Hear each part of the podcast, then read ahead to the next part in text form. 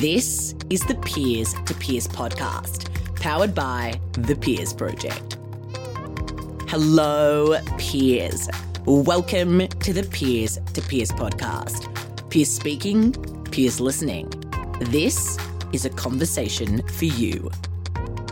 I'm your host, Michelle Kiddenall, founder of the Peers Project, millennial entrepreneur, world traveler, podcast expert, and forever your fellow passionate peer.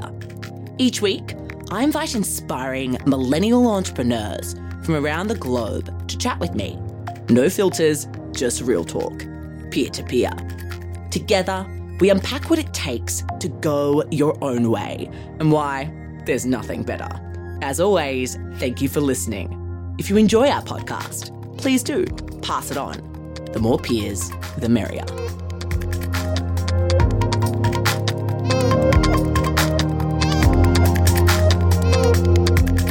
Hello, everyone, and welcome to another episode of the Peers to Peers podcast. Let's be real, peers. All too often, we believe that we'll be happy once we start a thriving business. Yet, as our next guest reveals, it's really that simple. I'm thrilled to be welcoming the charismatic Anna Ross onto the show today. Anna is the founder and CEO of Kester Black, a premium cosmetics brand with an ethical edge. She's also the co founder and creative director of Arne Skincare, an anti pollution skincare brand. Over the years, Anna has won countless awards. She's been named the Telstra Australian Young Businesswoman of the Year, Australian Leadership Awards Emerging Leader of the Year, InStyle Magazine's Woman of Style, and Vogue Game Changers of 2018. While you may hear her glowing list of achievements and only see success, Anna is refreshingly honest in our conversation today about the origin of Kester Black, what the aftermath of winning the Telstra Business Awards meant to her, and why we should never compare our success to others. For those of you who haven't yet, make sure to take a screenshot of this episode right now, post it to your Instagram story, and tag us at the Peers Project so that other peers out there can benefit from the wisdom of these incredible millennial entrepreneurs. Okay, without further ado, here is my conversation with the brilliant Anna Ross.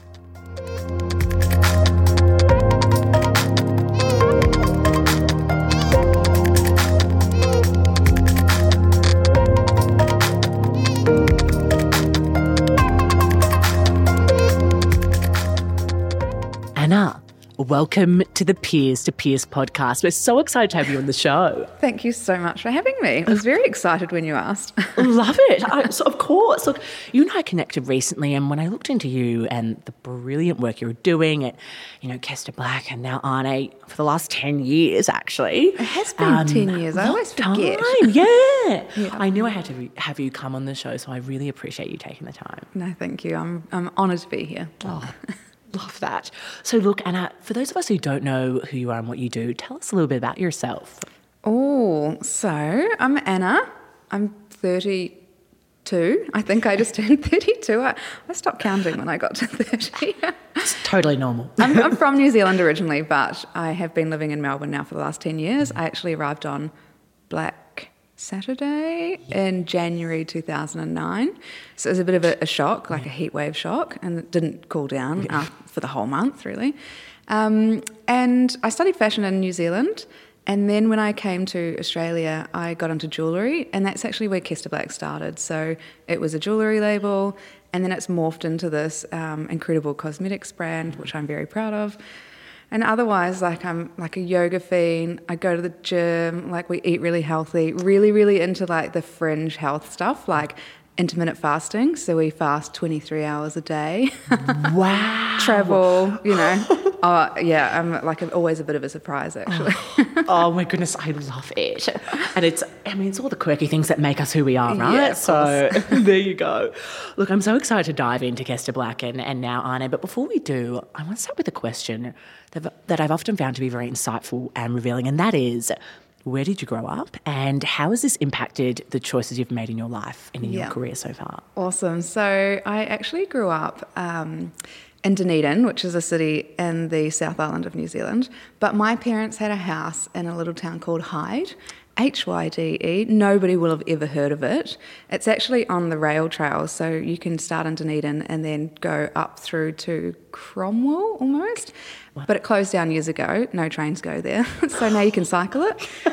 Uh, it's a population of 64 people. So every weekend we would go to Hyde and spend our weekends there. But I actually went to high school in Dunedin. So as you can imagine, it was like a farming community.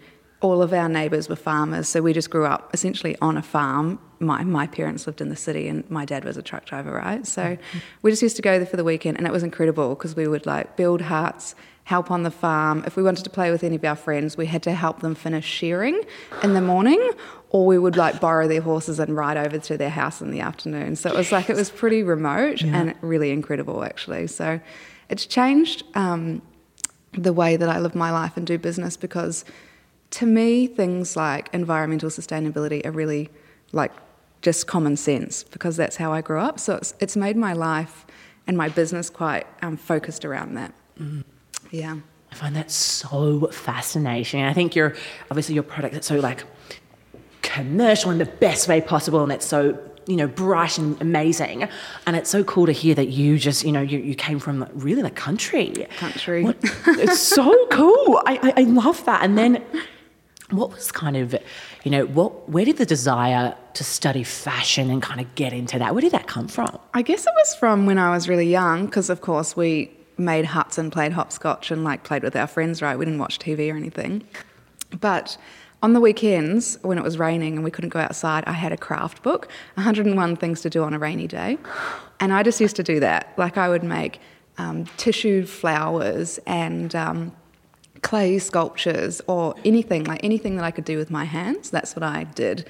So the way, like, when I grew up and went to uni, I knew that I wanted to make something because I just loved the creative process. Mm-hmm. And I really like starting with nothing and coming up with like a really incredible finished product. So I, I was also really interested in medicine and science, but I was not a book smart kid because I was dyslexic and mm. then I, I just didn't do well at school. So after high school, I went straight into fashion because it was a tactile product. Every time I walked into a shop, I'd be touching, oh my God, they probably would have hated it with my greasy little children's hands, touching all the nice silk fabrics and things like that. So it was really just a desire to create something. And mm. fashion was really glamorous and mm. they had a great school in Dunedin. So it was just sort of an, an obvious next step. It was sort of that or graphics, but I thought that um, fabrics was more hands on, so I went mm. into that. I love that. And I think there's always such a misconception around this. And, you know, this if you're not good at school, what are you, you know, how are you going to make it? And what, you know, I, I can imagine you were just like a very hands on child. And as you said in it, you just kind of like, well, school and writing, and what is this? How did you kind of get through that time and then kind of know that you were still had the confidence to go, you know what, I can still go out and do something on my own. I How was so stubborn. Yeah. so that helped. so the school that I ended up wanting to go to, my parents actually tried to send me to an intermediate school and it was co-ed and I was oh. not having a bar of it. I wanted to go straight to high school. It was like a private girls Anglican school. Uh-huh. I do not know why I wanted to do that, but just some older friends of ours had been there, and I just thought it was quite glamorous, so I wanted to go there.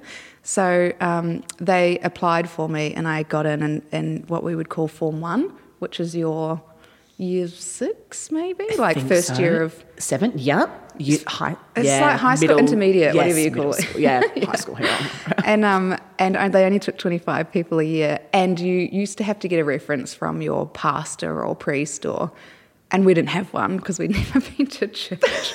So it was like my mum was like sure that we weren't going to get in. And then i got in and i was like i'm going. And then she said you can't go because we can't afford it. And i like cried for weeks. And so i desperately wanted to go there. And then when i got there um, it was like academic focused and sports focused not my two strong points. So um, I ended up taking all of the art subjects and then I dropped English, Maths, and Science.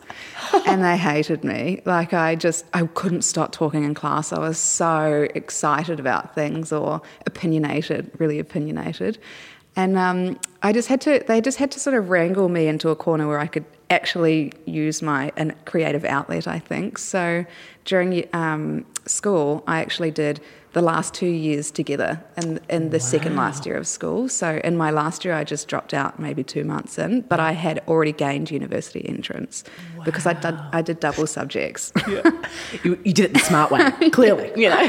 and so, and it really annoyed them because I got academic blues as well. Even though I did no academic subjects, I just did arts, but I was always top 2% of the country. So they didn't like that I, you know, had so much of an opinion. It was really hard to manage, but mm. they were also quite I don't know, supportive of, of who I was going to be. And I knew I was always going to make it, and that school just didn't suit me. Mm. So I was never put out by the fact that I wasn't high achieving in uh, English, maths, and science because I knew that like the skills that I had just didn't fit the school system.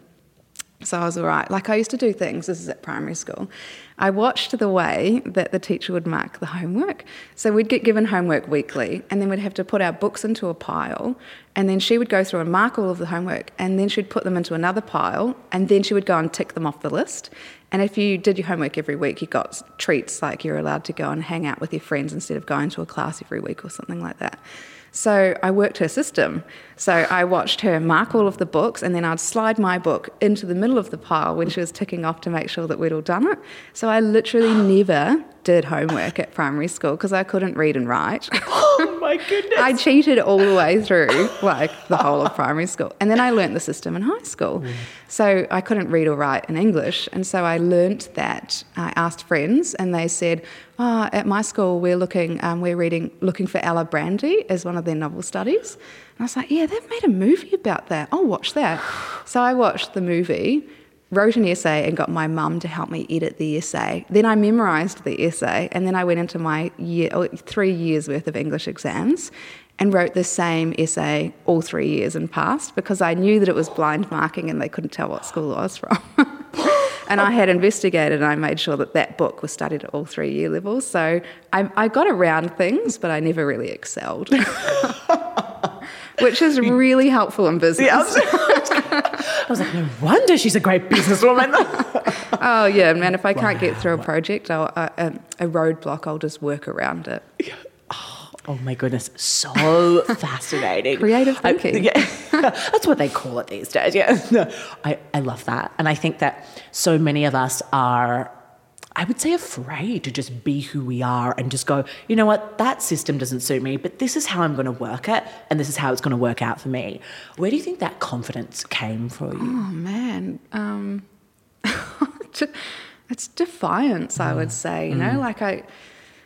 I guess I couldn't be contained and I couldn't be punished because every time they would try at school, I remember we, um, oh, I got got into big trouble for telling people on open day at high school that there were bugs in the flour, weevils, because the, all of the flour in the school was infested with these bugs, right? And we were told to make cookies for the for the people coming through.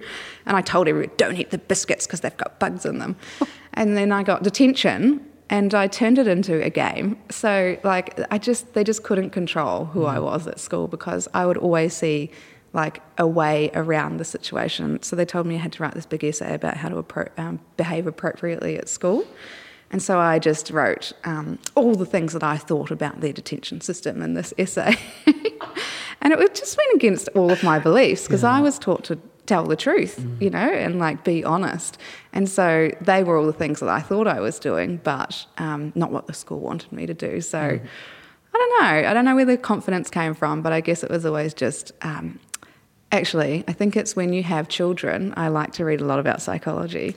Mm-hmm. And when you have kids, you can give them, um, do this. If you say, do this, they can say yes or no. And so that creates either a green personality, which is people pleasing, or a red personality, which is um, defiant and that you'll do everything else that you're told not to do, right? So my sister is green and I am red. Wow. So I guess it's like a parenting style, which is why they always say give your children options, make them choose between three things, and then they always feel like they've made the decision for themselves, not being told what to do. Maybe that's there you go. Maybe, maybe that's the answer to all this madness. I absolutely love it. So interesting. Yeah. So look, Anna, you ended up, you know, finishing up at, at uni. You did, it was two years, a bachelor. Three- three three years. years, Again, yeah. great. And then you decided to come to Melbourne, and this is when this idea for Kester Black came up. But look, talk to us a little bit about that transition there from New Zealand. You'd grown up there the, your whole life. desire to come to Melbourne and then to start this company. Well, it sort of wasn't like that. It was more that I had um, finished fashion school and then I asked my mum for 30 grand to start a business and she said no. Yeah. Oh wow. Yeah, I was really surprised actually.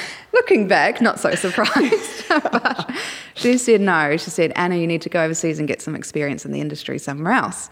Um, how about Australia? They've got a really good fashion scene over there. And I said, no way. Am I moving to Australia? And so um, I slept on it for a few days and I thought, actually, she's right.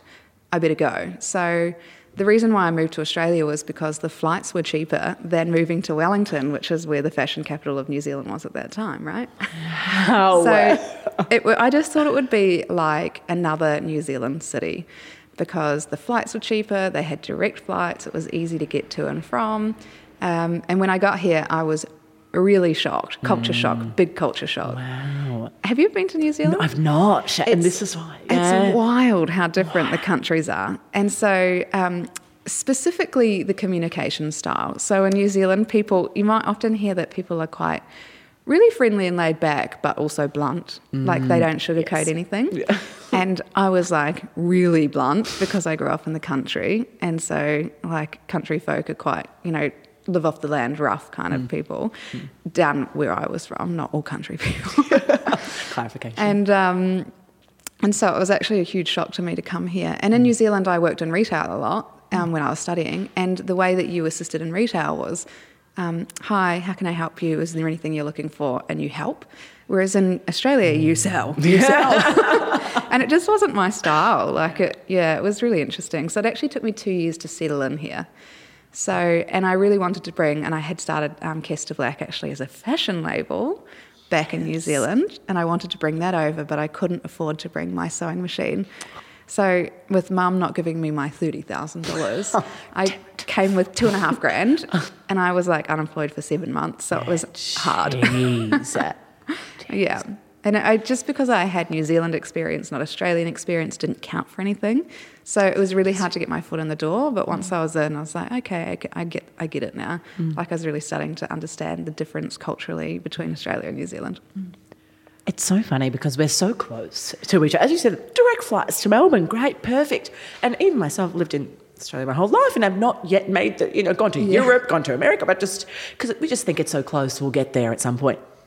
But there, it's so interesting to hear, and I have heard this before that there is such such a difference. And then for you to kind of think, oh, I'm just kind of going next door, but no, it's a different way of talking. It's exactly like going from Australia to Europe. You know that it's really different, right? But I guess the, the difference is that you think it's going to be the Bingo. same, but it's not. Exactly. That's so interesting. So, talk to us about how you navigated, especially the business when you got when you, you, know, you only had two and a half grand to live off. You were trying to bring the you know company over. How did you even manage that? So uh, I never really intended on starting a business here. I always just fall into these things, right? so I came for a job in fashion. I got a job in retail, and just to keep my portfolio ticking over, I wanted to keep doing something where I was making something. So I met a friend, and he took me to this awesome store in the city called Kudak's Jewelers, and they're in the Century Building, and all they sell is like jewelry chain, waxes, drills, like anything that a jeweler would need. They're like a jewelry supply store. So I went in there and I was like, it was like a kid in a candy store. It was incredible. I was just like looking at all these amazing things, and I had no idea how to make jewelry actually. But he, uh, the guy at Kudak, said, just go up one floor and uh, there's a casting place there. Just ask them what to do. right? Sure. So that's what I did. That's my skill. I just go, I don't know how to do this. Can you help me? So I always ask. I always ask for help. Um, so I went upstairs and said, I want to become a jeweler. How do I do it? And they said, Well, this is the casting process. And I said, Brilliant. How much does it cost? And he said, Oh, you know, roughly $30 a mould and then $3 a casting. And I was like, It's affordable. so the next week, I turn up with this little collection of trinkets for them to cast. just nothing that I had made, just things that I had gathered. And I gave them to him. And the next week, um, he handed me my jewellery back. So I drilled some holes in with, I have always had a power drill on hand, you know. Uh, so I drilled some you do. holes in it and then I strung it on a chain hey presto, a business. So we started with um, sterling silver jewellery, and that took off like immediately. And it was just something creative. You know, once you learn design, you can apply it to anything really. So it's like you could do cosmetics or fashion or product design or even web design. It's all similar. So it was just to keep my skills going. Um, then I started making and selling jewellery. So I would spend $50 on getting things cast and then I would sell it and I might get $300 back. So the next week I'd go and spend $300 on getting things cast and then I would get $1,000 back. So it really just grew really organically and I started literally with $50 from my paycheck. And I was getting like, you know, I don't know, $14 an hour or whatever it was back then. Nothing. Jeez, it's. I love stories like this because so many of us think, oh, to start a business is so much money, and you know, oh my goodness, how am I going to do this? I, go, I can't quit my job, and it's like you don't need to. No. And I think it's, you know, I think it's so great to hear that from you. What advice would you give to our peers out there listening who maybe they have this great idea, or maybe they think, you know, this is something I want to do, but they're just they're not ready to make that kind of full time leap into it. What advice would you give to them? Wow, you always hear about success stories 10 years in the making, right? 10 years in the so, um, the two things of advice, and I will get sued one day by Nike, but it is just do it. because lots of people have fabulous ideas, Mm. and there were way better people than me at my fashion degree, right? I was just like some mediocre student, but I was the only one that made it because I was the only one that did it. So imagine if all these incredibly talented, really talented people went and did it. Like I would have no chance. But the problem is, is that people don't do it. The second thing is, um, you don't have to quit your job. Do it as a hobby. If you really have a great idea and you want to see if it works, keep your job, do it on the weekends and test it out. So the one thing that I think I was really lucky with my business was I was really young and I could sacrifice a lot. You know, if you're um, married with young children or there's lots of barriers to starting a business. And the best thing about it was that I didn't know anything about business. So I did not know what I was getting myself into. And had I have known, I wouldn't have done it. Although, in saying that, I have just started a second business, which I always said I would never do. So maybe I just haven't learned my lesson yet. I think we become addicted, and then it's oh, where do you go from there? I so yeah, it's just do it. Like, Yeah. and, and always ask for help because if you don't mm. know how to do something, there's always somebody that does.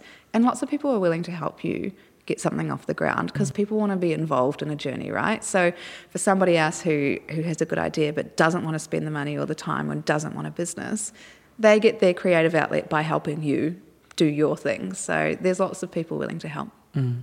I love that. I couldn't agree more. I think what I'm most interested in now is to hear the, the kind of transition from we're just making jewelry on the side and I'm 21 and it's awesome and I'm, I'm in Melbourne because it's the best city to, you know, ha, you know, the, the real, the, the brand that is now. Kester, like, what was that transition like?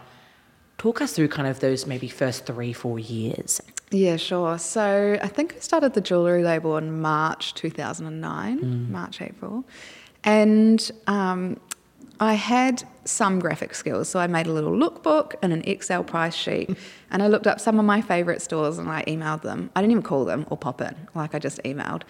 So um, I then they responded well. They were like, "Oh, this is really nice stuff. We would love to stock it in our store." So we actually started as a wholesale model, and I hadn't thought about it. I just thought um, that's how you would sell something through stores. And so uh, I started to get maybe 10 or 20 stores stocking the jewellery.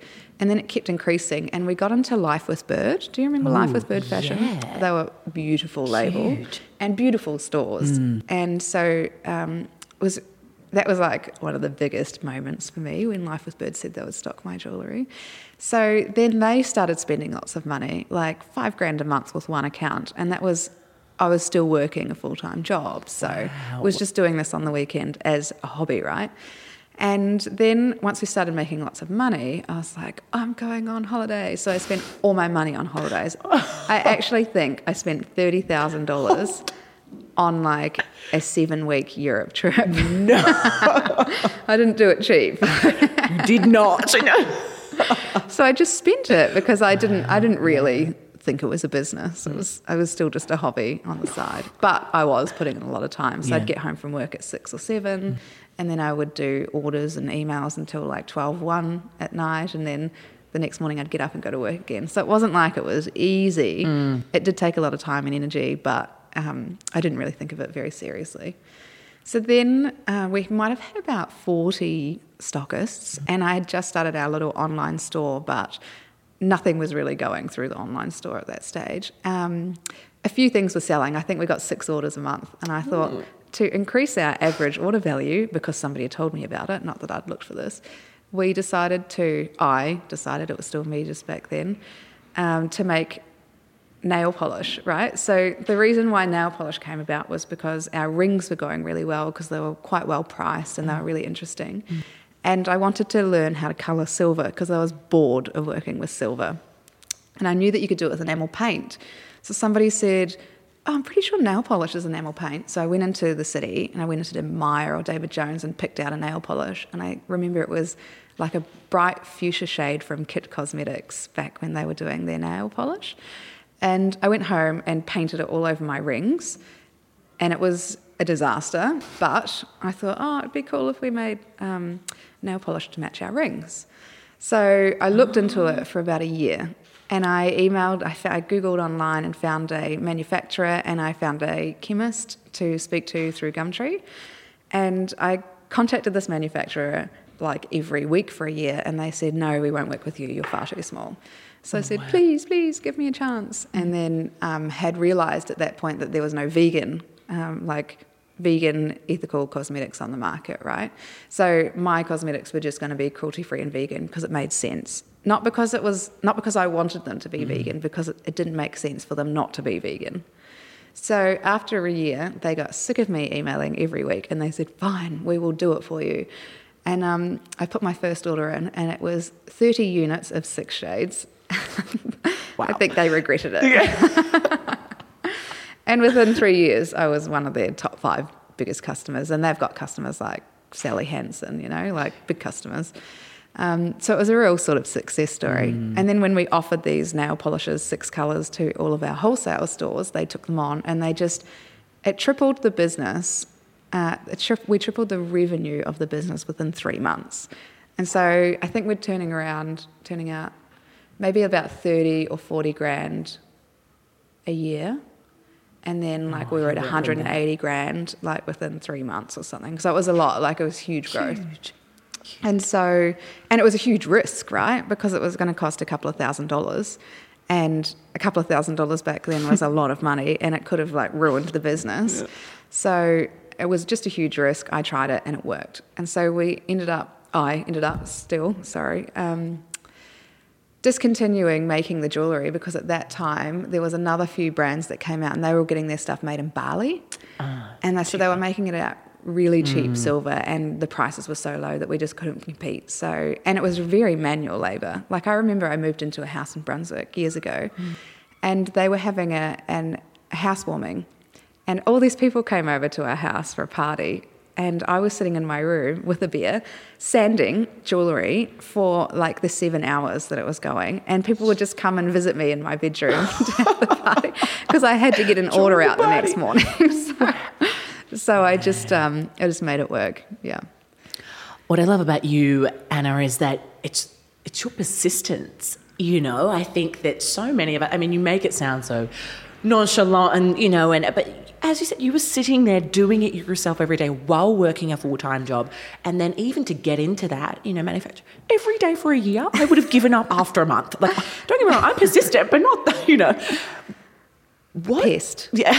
I'm a pest. stuff that we're not too small. I I love that. What what role do you think persistence plays in this game of, of business? It's really important, but I don't know if it's persistence rather than grit. You know, like persistence could be following up on something that um, you're not reading the signs and it's just not going to work. Whereas grit is knowing that you're onto something really good and sticking it out when times are tough. So I think that um, it is really important because there are a lot of times, especially in the last two years, where I thought, oh, what am I doing? Like, I don't know if I can keep going. But I have always seen the end goal. The end goal always changed. You know, my end goal was getting it into, um, you know, life with bird stores back then. And now we're in uh, Liberty in London and NK in Stockholm. So we're in the global premium department stores now. So that end game is always changing and it's always moving further forward. But I've always been really clear that I believe that I can make it. The brand is incredible. People love it. The products are amazing. So I think that if you just make fantastic products and you stand for something, it's really valuable. Mm-hmm. And we did actually. Um, just get our first round of funding recently, and I had to do a you know had to value the business, and mm. I thought, well, it's not worth anything because we're not really making heaps and heaps of money. No. How can I value it? And um, I was really really surprised mm. that it was worth so much. And we just did a brand valuation on cost. So like when I had looked at all the costs that I had taken for the last six years, maybe. Uh, it was like plus three million dollars just Jeez. for the brand, right? So the valu- the valuation we got was really, really, really good for such a small business that hasn't really until now sort of moved out of Australia. Mm. So it was always it was really rewarding to actually do that process to go, mm. oh no, it is it's worth something. So mm. it's worth sticking at it.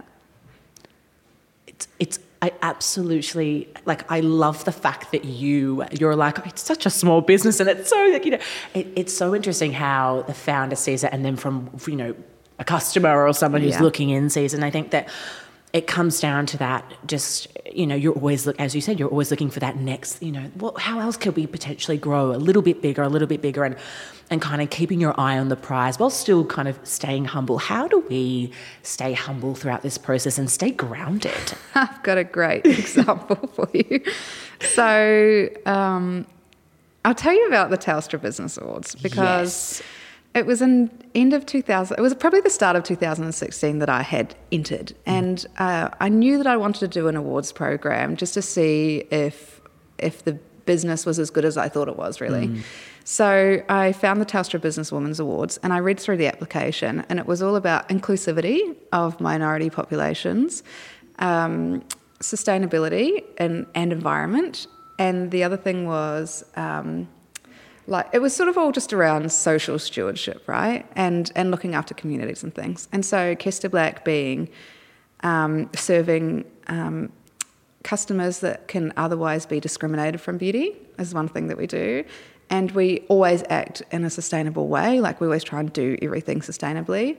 And we had just become a B Corp, which meant that we were donating um, at that time 10% of our revenue to charities. So mm. there was lots of aspects of Kester Black which I thought would suit the awards really well. So I went through the awards program, um, wrote up the application, and I just had a really good feeling about it. Mm and um, went through all the way. I had won the Victorian um, Awards, and then I went through to the finals, and I met somebody else there, and I thought, oh no, her business is turning over way more money than me. Like it was um, plus ten million dollars, and mine was like below one million dollars. and so I was like, there's no way that I'm going to win this, but it was a good, it was a good um, trip while I was doing it. And so on the night um, when they called out my name, I was blown away. and I went up and I hadn't prepared a speech properly. it was just all a bit of it. Like, I was stoked, but um, I wish I had it prepared better. Mm.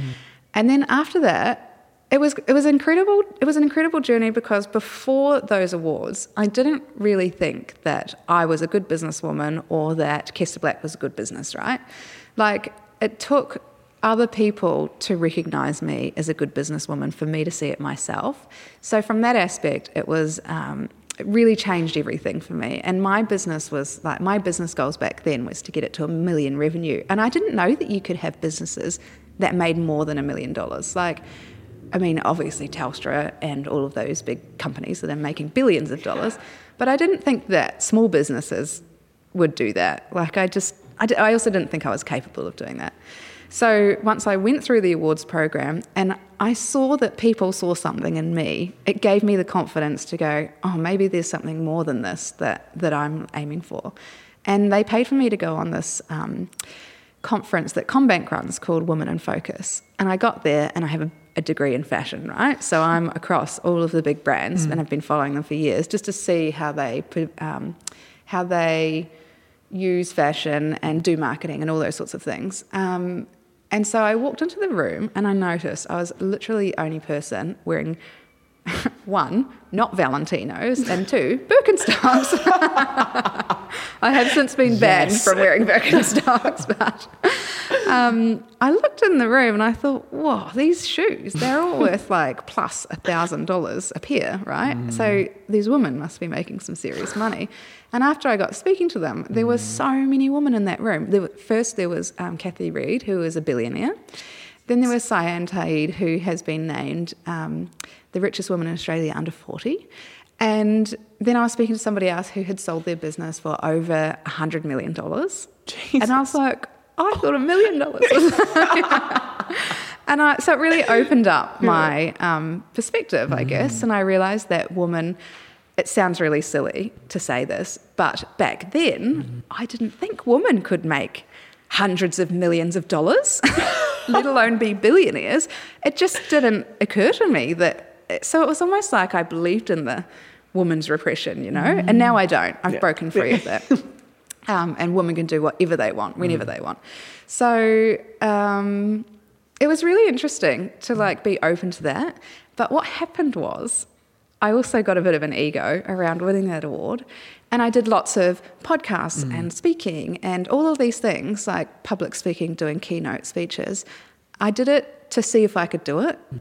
and then once I realized I was doing it, I hated it. I didn't. I, I don't feel comfortable public speaking like that. Like I don't mind speaking on panels. I really mm. enjoy panels, but I hate keynotes.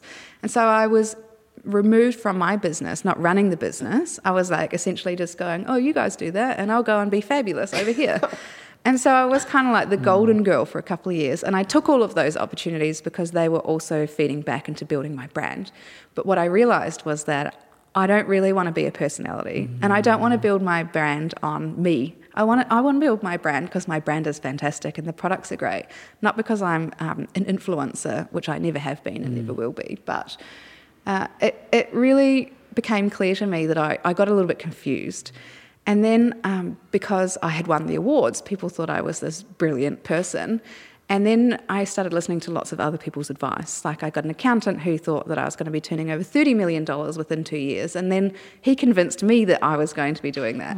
So we started spending money like we were spending, like we had $30 million revenue coming in. And so I made a lot of mistakes because I listened to the wrong people.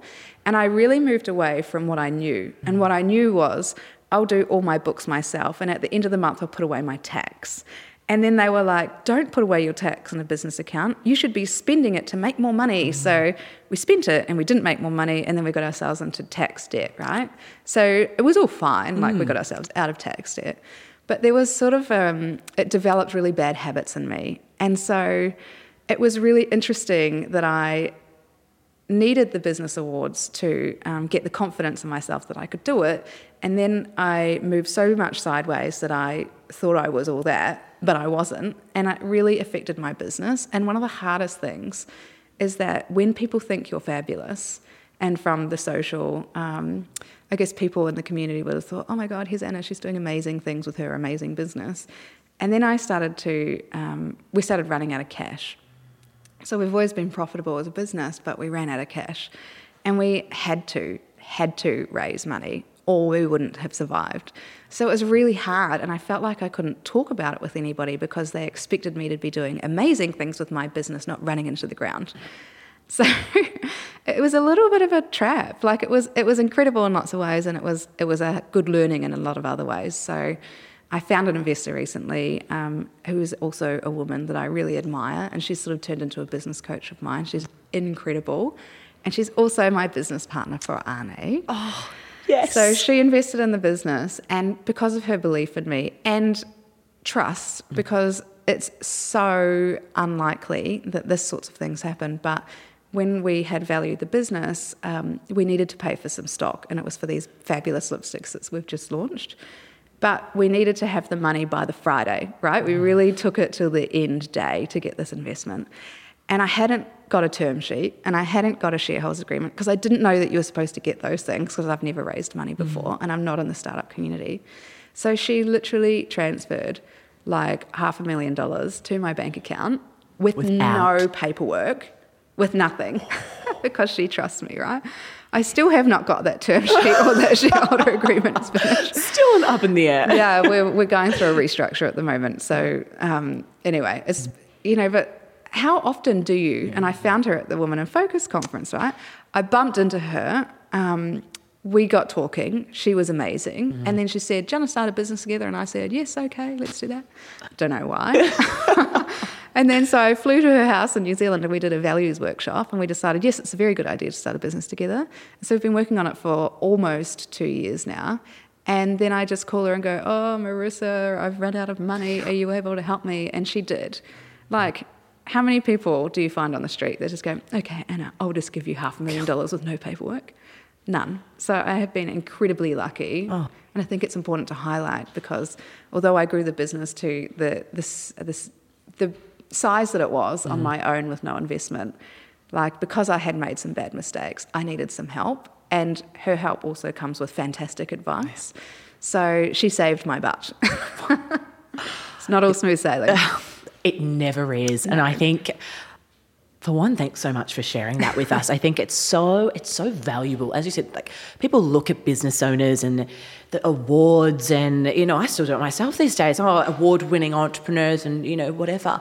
And they just really have no idea what's going on in the background, how that No. affects the person and and the journey they have to go through. And I think, I mean, I mean, you guys, are ten years yourself, ten years in business, and yet still you're you're learning, you're making the mistakes, and you're you know you're getting the support that you need. And I just think that's so admirable, and it's so great to bring up in discussion because we just get so clouded. So many Yeah. many of us see that kind of these people, and we put them on a pedestal, and you know, It's funny because I've got some really fantastically successful friends. Mm. And I have a friend who lives in Sydney with like this gorgeous three storied mm. building, you know, like gorgeous home and a ritzy car and a couple of kids. And she's only a few years older than me. And I'm going, oh man, I'm a failure because I got to 30 and I don't have a house, mm. a car, kids.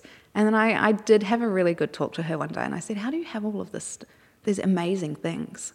And she said, Oh, well, we got some help. Mm-hmm. I, I got a little bit of inheritance money. And I go, It's funny when you compare, right? Because you, you might look at me and go, Anna's a successful entrepreneur and she's built this business and it's, you know, now worth money. Mm-hmm. Um, but I won't see that until you know, I don't know when else. Mm-hmm. I look at my friends and I go, they're 40 and they've got houses and cars and they're married with kids and stuff. And I go, but I wanted that at 30 and I haven't got that, so I'm not a success. But that's not true. And I think that's one of the biggest things that I've learned recently is you just can't compare because you have no idea what's going on in the background. And I think it's always important to talk about investment. You know, like I was incredibly lucky that I met somebody who truly believed in me and invested into my business because she saw the vision that I also saw. And she knows me now from working together in our other business. And she trusts that I'll do the right thing. So, you know, it's, I guess we profile lots of like uber successful people. And even when you think about other, some of the other entrepreneurs who are estimated worth a billion dollars or estimated worth millions of dollars, they're still living week to week, right? Because they're not getting that money until they sell that mm-hmm, business. Mm-hmm. so, I mean, I just moved out of a share house a year ago. Yeah. I, I, it's so cool that we can be so real about this and just talk about it because it is such a misconception. No one Yep. really gets it until they're living it. And I think I'm, I've only really considered my business a business for possibly the last two or three years. Whereas before that, I always still thought it was a hobby. So in the mm. last two or three years, I've treated it like a business and really tried to mm. grow it. Whereas before, I was just like, whatever, you know, I was the only only person that had put money in. Really, you know, I had some staff, but nobody was really relying on me. And so it was if I didn't make it work, then it wouldn't really have mattered. But now it now it matters. Needs to work. Big time. Big time. I love it. Look, I want to dive into Arne Yeah, of course. before we run out of time. So, look, I love this idea. I love the fact that your mentor is just, you know, you guys gelled. Talk to us a little bit, little bit about how you came up with the concept. Firstly, what it is, then how you came up with the concept and what you've been working on for the last. So, Arne is um, a very premium anti pollution skincare brand.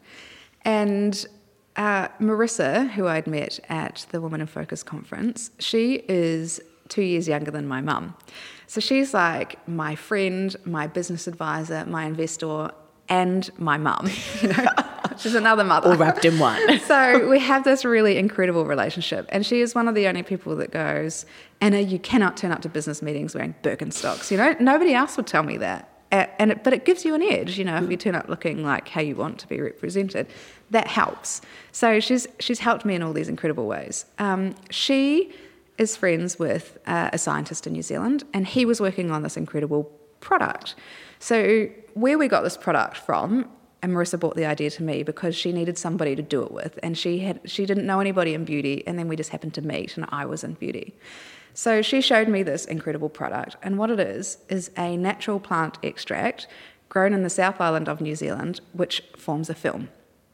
So if you have a very very sheer film on your face, it stops particulate matter from um, the atmosphere from getting into the pores in your face, in your skin. So um, we had done some initial testing on it in, a, in, an independent lab, and it turns out that it stops particulate matter, which is tiny little bits of stuff flying around, at the size of 2.5 microns, which is one thirtieth the size of um, a hair strand, right? So it's like minuscule. So this film stops particulate matter 2.5 from being able to touch your pores. And when it gets into your skin, it causes things like it causes inflammation. So it causes acne or redness, or it just disturbs the skin, and your skin has to create um, I can't remember. Which one was it? so, okay, so your skin has to fight free radicals, right? So because it's inflamed, then your skin starts developing more collagen and um, it, it, just works really hard to stop the inflammation. So if you put this product on and it's a very thin sort of gel product or it comes in a mist, it will it will protect your skin. And it's really important for people who live in very polluted cities like Shanghai or any of those sort of places, especially in India as well. Like Mumbai is one of the most polluted cities in the world. So um, everybody thinks about breathing um, pollution, and the World Health Organization and NASA is doing a lot of research around what pollution does when you breathe it, and it it kills people. Like it can cut your life short by up to 30 years, right? This is some of the research that they're finding out. So what people are not looking at is the pollution and the pollution's effect on the skin. And the skin is your largest body organ. So we want to be um, the leading and the sort of first to market anti pollution skincare range with this incredible ingredient that only comes from the South Island of New Zealand. And the reason why it's incredible is because of the hole over the ozone layer. Isn't that a contradiction? yeah, seriously.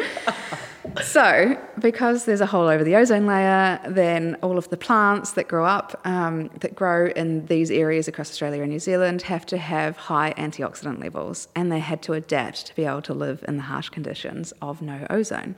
So um, that's why the properties are really unique to that plant, and that's why it comes from the South Island of New Zealand. So essentially, what happened was Marissa knew a scientist, and he worked for New Zealand's version of the CSIRO, and they have been working on this for 12 years, but they didn't know what to do with it. And she said, You need to put it into cosmetics. And so she has actually been trying to commercialise this with them for about five to seven years, but they just weren't ready. They hadn't done enough testing, they didn't know how to get the product to market. Like, to make something in a lab is really different to having it on commercial scale. So we I got involved with Marissa and we started the business, and we have been um, trying to launch, but it keeps getting delayed a little bit because of these um, ind- independent tests that we're conducting. Um, it just keeps getting pushed back, so we're going to launch it at the start of next year.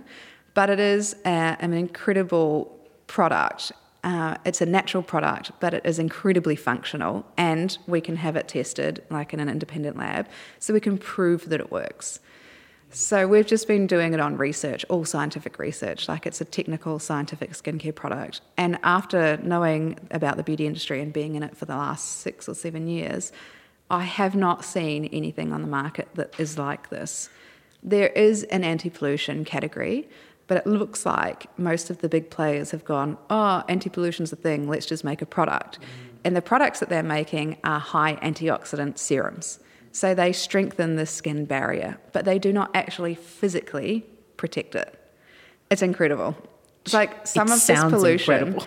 the pollution on the skin can even cause skin cancer. Like, so it's quite serious, and nobody really thinks about skin and skin health. And of course, it ages your skin, and there's so many things that um, that we don't know about as consumers. We're not aware of. Even in Melbourne, you know, we should probably be wearing. You should think about pollution like you think about SPF protection. It's just as damaging. Wow. Sorry, did I just Anna, overload no, you? this was this taking it all in because it it's it's revolutionary. You know, it's so innovative, and I think that it's phenomenal that you were able to come to this with your mentor and your business partner and go. You know, let's take this to market. Let's bring it out there because it is something that clearly we all need to be aware of, aware of and start, you know, doing something about. Um, super, super cool. We are so excited. I'm so excited to Think see. of it as like, it's like the launch of SPF or something. You know, it's it's it's pretty exciting. I think it's very exciting. Oh, a hundred percent. And second business, and who better to do it with than a, fa- a fabulous mentor? Yeah, she's incredible. Amazing. Look, Anna. Oh, so much today has been so, so interesting. And I just want to take a moment to acknowledge you. I mean, over the last 10 years, you've built one of Australia's leading ethical be- beauty brands. You've been named Telstra. Telstra Australian Young Businesswoman of the Year, as, as we talked about. You've also been named as the Australian Leadership Awards Emerging Leader of the Year, InStyle Magazine's Woman of Style. I could keep going. The Vogue Game Changers of 2018 you're involved in so much you're making so much of a difference aside from all the you know accreditations and awards that you've gotten you know what advice would you give to our peers out there listening who have big ambitions you know they want to do something and build something but maybe they're just not too sure where to start what advice would you give to them Start wherever you can. It will always involve. You know, everybody asked me when Kester Black started.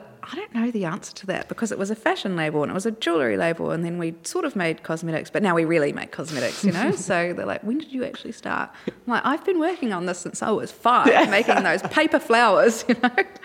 So it's, you, and I think that you've got to love it. You've got to mm. love what you do. So mm. if it's a big idea to change something and you're not even really interested in that, mm. then maybe that's not the one that you take to market, right? Mm-hmm. But I love what I do. And when it gets really hard, I go, why am I doing this? And I go, oh, that's right, because I have an awesome job and because I don't work for anybody else and because I travel all over the world and we're manufacturing in Europe now. So now I have an excuse to go and live over there. So, you know, it's like given me so many opportunities. And I think just start with something because it will evolve. You know, if, if I had a, I wouldn't be talking to you about my um, $50 business with my jewellery if I hadn't have, you know, adapted it, right?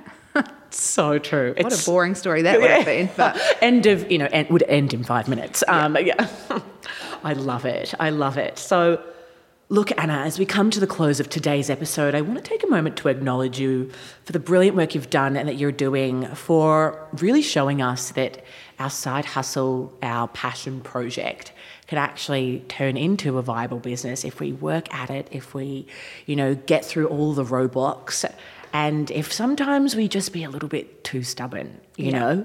So for that, we really appreciate you. thank you so much for having me. It was an awesome hour spent. Love it. So, look, our final question is how we finish all of our interviews here at the Peers to Peers podcast. And that is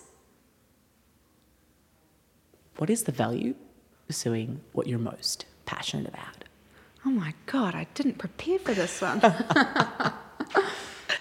I think that if you pursue something that you're passionate about, chances are that there are many other people passionate about it, and together you can actually create real change. So, even if it's like not world changing, but if you bring joy to somebody else's life, that is worth it, right? Because we only have a limited amount of time. And why would you get stuck doing something that you hate? Only, I really think you should only pursue things that you're really interested in. Because if it doesn't fulfill other people, at least it will fulfill you. Oh, so well said. Anna, ladies and gentlemen, where can people learn more about you, Kester Black and Arne? So I guess the best place to go is kesterblack.com.